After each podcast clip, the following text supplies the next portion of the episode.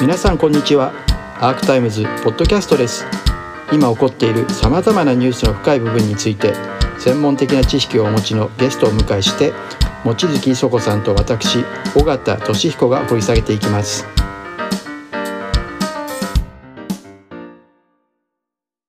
さっきの話にちょっと戻って、うん、まあ最後どうするか再生するためにどうするかってことでやっぱり仲間をクズにしないとか、うん、その仲間を広げるっていうところだと思うんですよね。八重さんおっしゃってるのはやっぱりそれを広いそういう人たちを広げることによって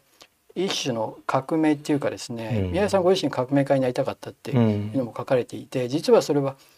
小さいところだけれどもそういう仲間を広げてで若い人も今は日本もう終わったねっていうのがデフォルトになってきてるというふうにもおっしゃってるじゃないですか。そういう思いもあるんですか？ありますが、うん、えー、あのなんて言うんだろうあの僕がね皆さんにお伝えしたいことはあのできることとできないことを識別することが大事なんですね。うん、であるいは事実が何なのか今何がどうなっているのかを知ることが大切なんですね。うん、でさっきの安全保障問題について言うとねあの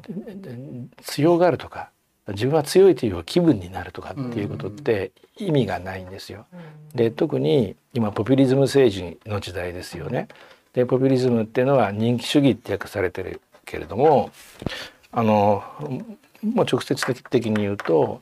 あの、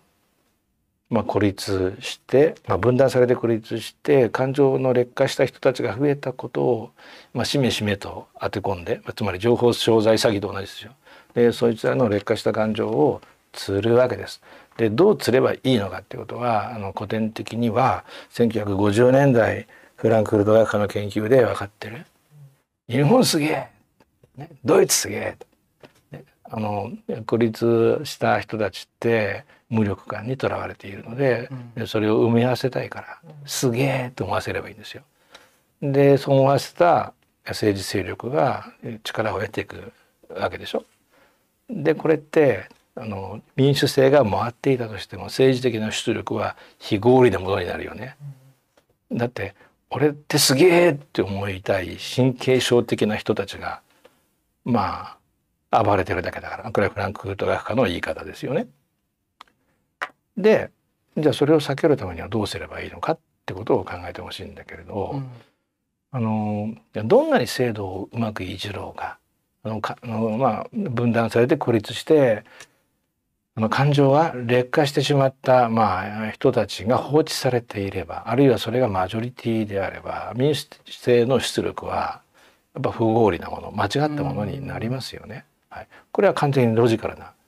問題ですよね。でなのでそこから実は2つの選択肢があるんですよ。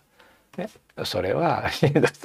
新反動主義民主制の制度はいじらないとしますよ、えー、方向性は2つ。ね、なんかクズが関わってくるから民主制が間違っちゃうんでクズはメタバースに入っとれっていうね これは新反動主義の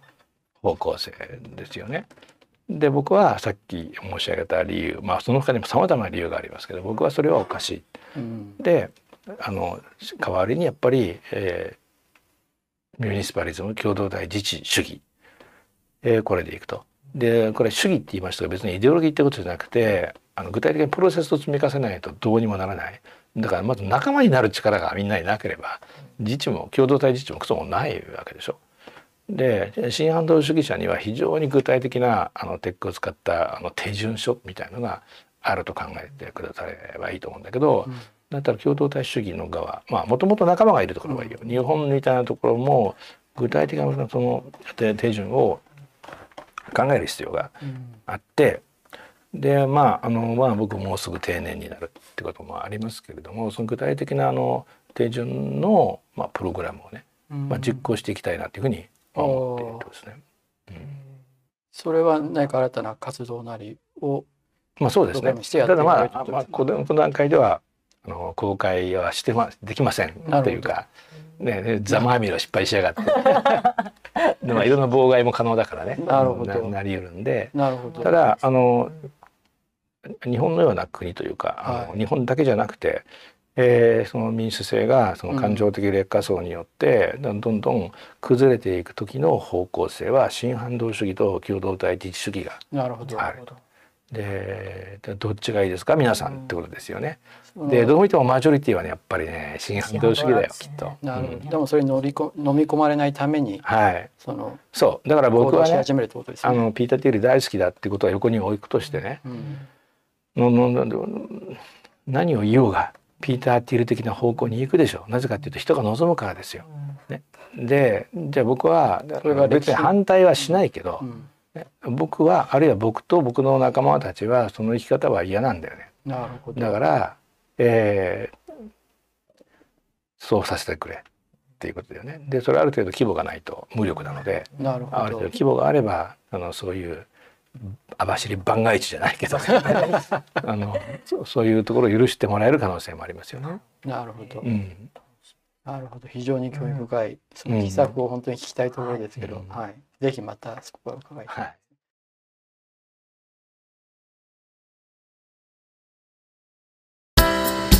アークタイムズポッドキャストお聞きいただきありがとうございます他にも様々なエピソードがありますのでぜひお聞きください動画は YouTube 上のアークタイムズチャンネルでご覧になれます。こちらもぜひご活用ください。